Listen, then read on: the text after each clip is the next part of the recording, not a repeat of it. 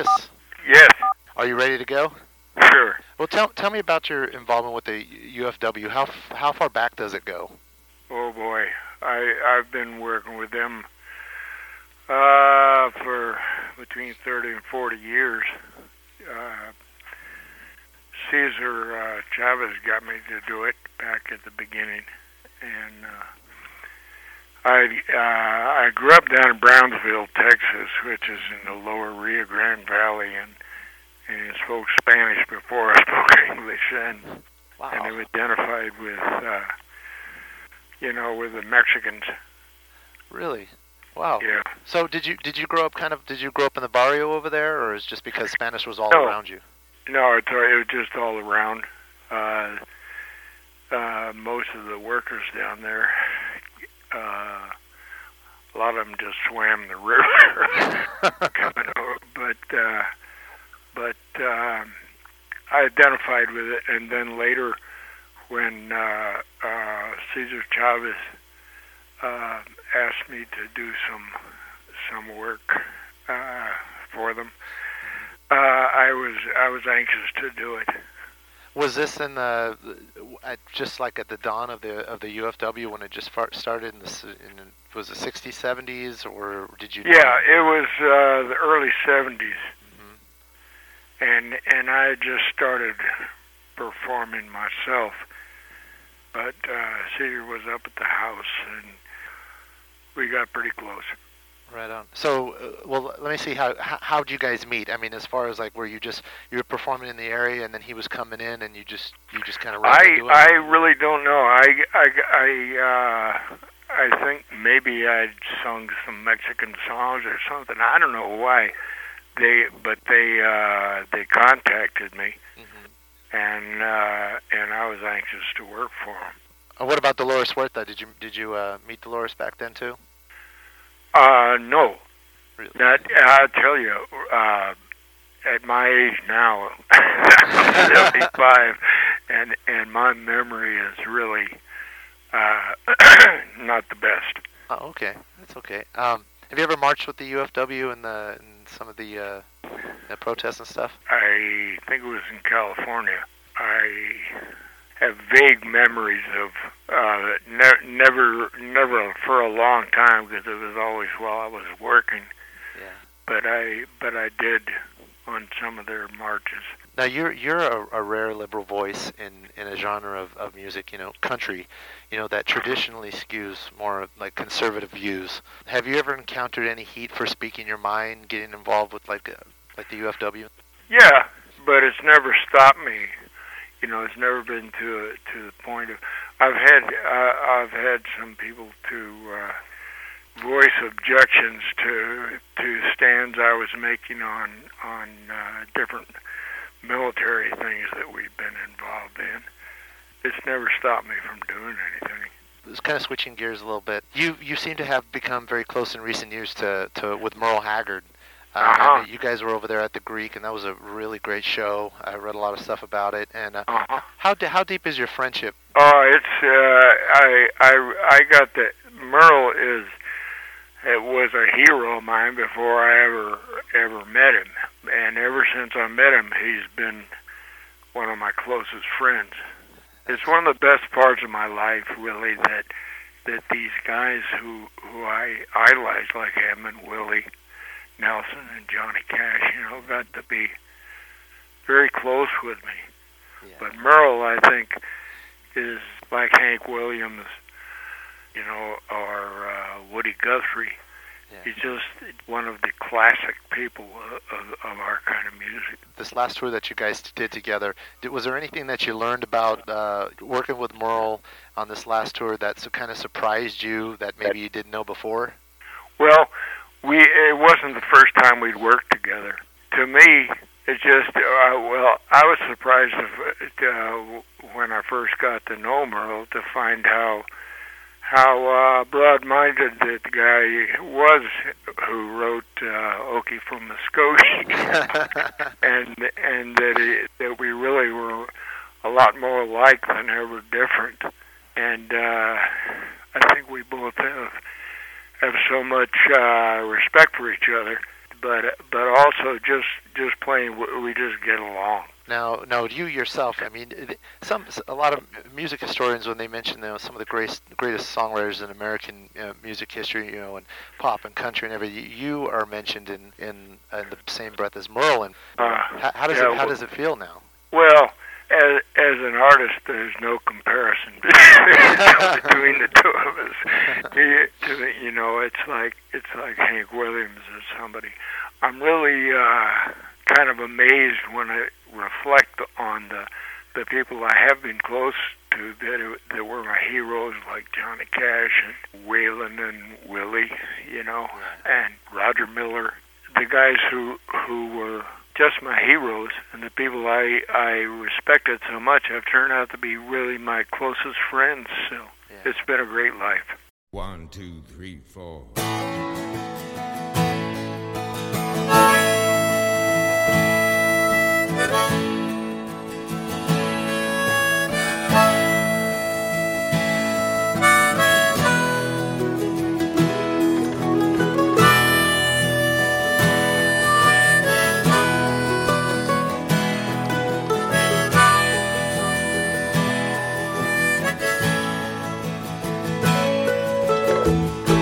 Busted flat in Baton Rouge, heading for the train. Feeling nearly faded as my jeans. Bobby thumbed the diesel down just before it rained. Took us all the way to New Orleans. Pulled my harpoon out of my dirty red bandana. I was blowing sad while Bobby sang the blues. With them windshield wipers slapping time and Bobby clapping hands, we finally sang up every song that driver knew. Freedom's just another word for nothing left to lose. Nothing ain't worth nothing, but it's free. Feeling good was easy, Lord, when Bobby sang the blues. Feeling good was good enough for me. Good enough for me and Bobby McGee.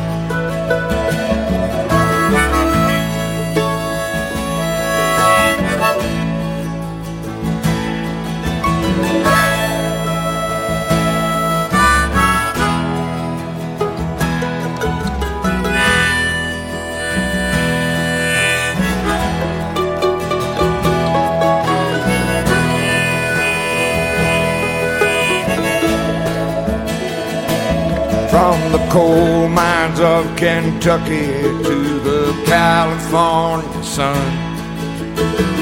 Bobby shared the secrets of my soul. Standing right beside me, Lord, through everything I'd done.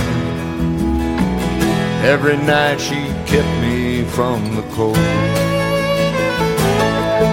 Then somewhere near Salinas, Lord, I let her slip away. Looking for the home I hope she'll find. And I'd trade all my tomorrows for a single yesterday. Holding Bobby's body next to mine. Freedom's just another word for nothing left to lose. Nothing ain't worth nothing, but it's free. Feeling good was easy, Lord, Bobby sang the blues. Feeling good was good enough for me. Good enough for me and Bobby McGee. La la la, la la la, la la la, me and Bobby McGee. La la la, la.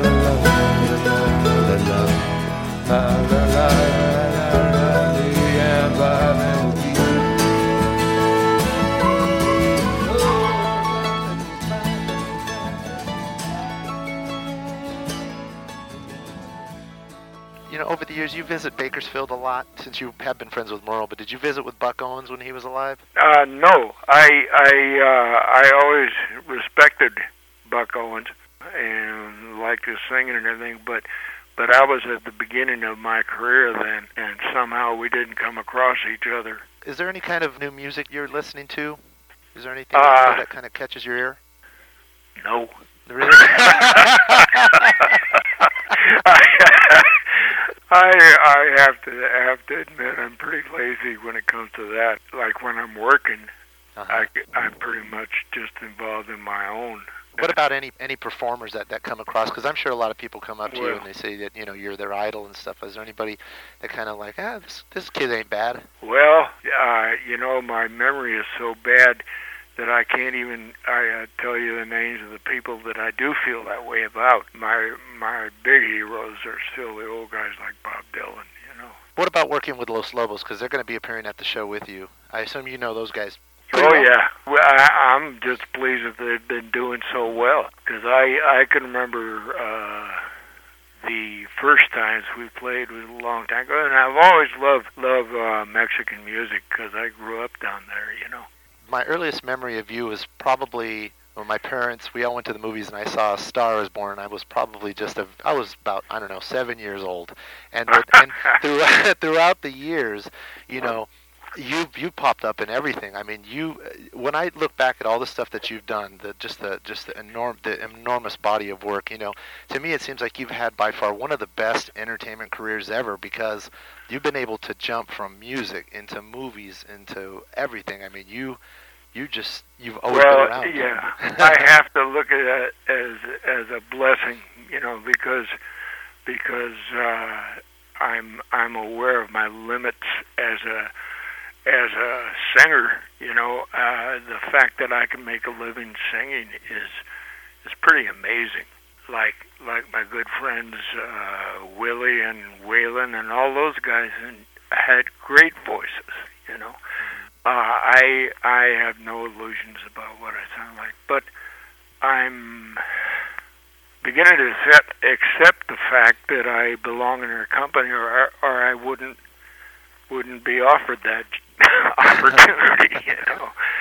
And uh, and to me, though, still Merle Haggard, Willie Nelson are uh, those guys are in a class by themselves, and I'm just grateful that we're as close as we are yeah, yeah. because they're the best friends I got. kids nowadays, over the past uh, past decade or so, they were introduced to you by watching you in Blade. You know, Yeah. those movies are shown all the time. Do you get recognized for a lot of those roles? Because you, you you show up in a lot of action films. Yeah, well, uh, yeah, I think uh, the movies have helped me uh, get audiences to come uh, listen to the songs. You know. Do you consider yourself like really confident and be able to jump into all these different things? Because uh, some of the people that you've worked with in some of the different projects, from the movies into the music and songwriting, are you do you feel like you've always been really confident, or are you just kind of like a thrill seeker and you just want to try these things? Well, you know something. I I I don't know if uh, I would say confident, but uh, uh, I've not been cocky about it. but the uh, uh, so far, it's always worked. I I just am real grateful. You know, given the natural tools that I got, I'm I'm pretty amazed that I've been able to do all these things, and and I just feel grateful. I I hate to really get into it too deeply because I might jinx it, you know. But but so far, I, like, I said, I'm 75, you know, and I look at it all with uh, with wonder. Beautiful. Well, thank you so much, uh, Kris. I really appreciate it. It's an honor speaking with you. Like I said, I grew up uh, watching you in the movies and, and of course Oh, the great. music, and uh, and just thank you so much for being a part of the uh, of the UFW's 50th anniversary. We'll Well, I hope I hope I see you when we work there. yeah, definitely. Well, yeah, well, we'll see you uh, in a couple weeks. Okay, All right, take care. Thank Bye-bye. you. Bye.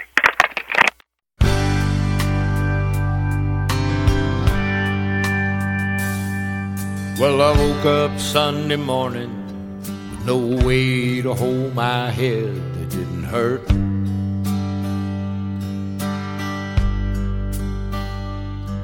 And And the beer I had for breakfast wasn't bad, so I had one more for dessert.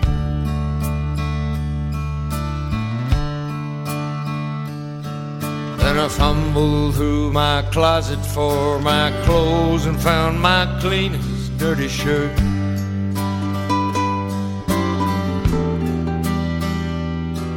And I washed my face and combed my hair and stumbled down the stairs to meet the day.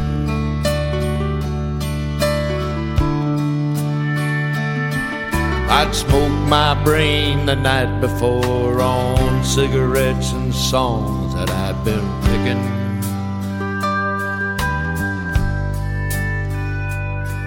And I lit my first and watched a small kid cussing at a can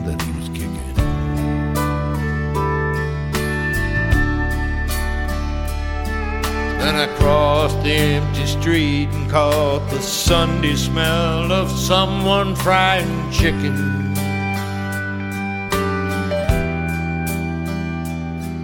And it took me back to something that I'd lost somehow, somewhere along the way. On the Sunday morning sidewalk wishing, Lord, that I was stoned. Oh, there's something in a Sunday makes a body feel alone.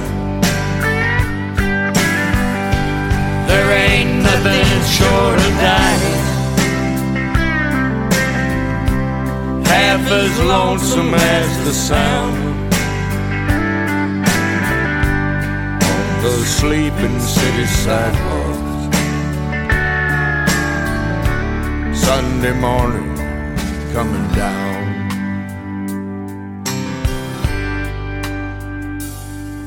In the park, I saw Daddy with a laughing little girl who he was swinging.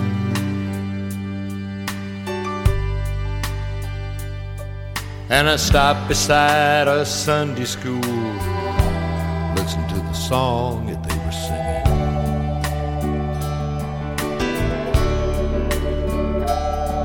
And I headed back for home, and somewhere far away, a lonesome bell was ringing.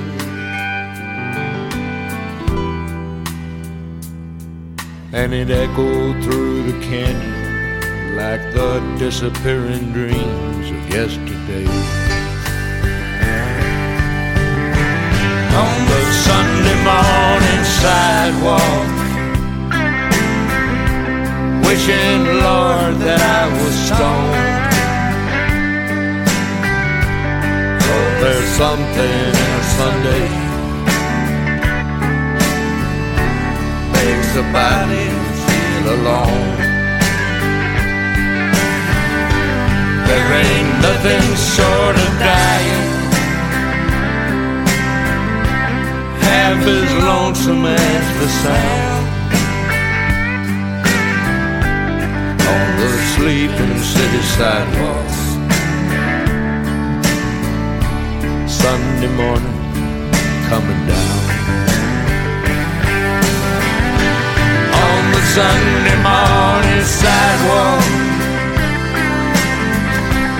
Wishing, Lord, that I was stoned. Something in a Sunday makes your body feel alone. There ain't nothing short of dying, half as lonesome as the sound. On the sleeping city sidewalk. Sunday morning and down.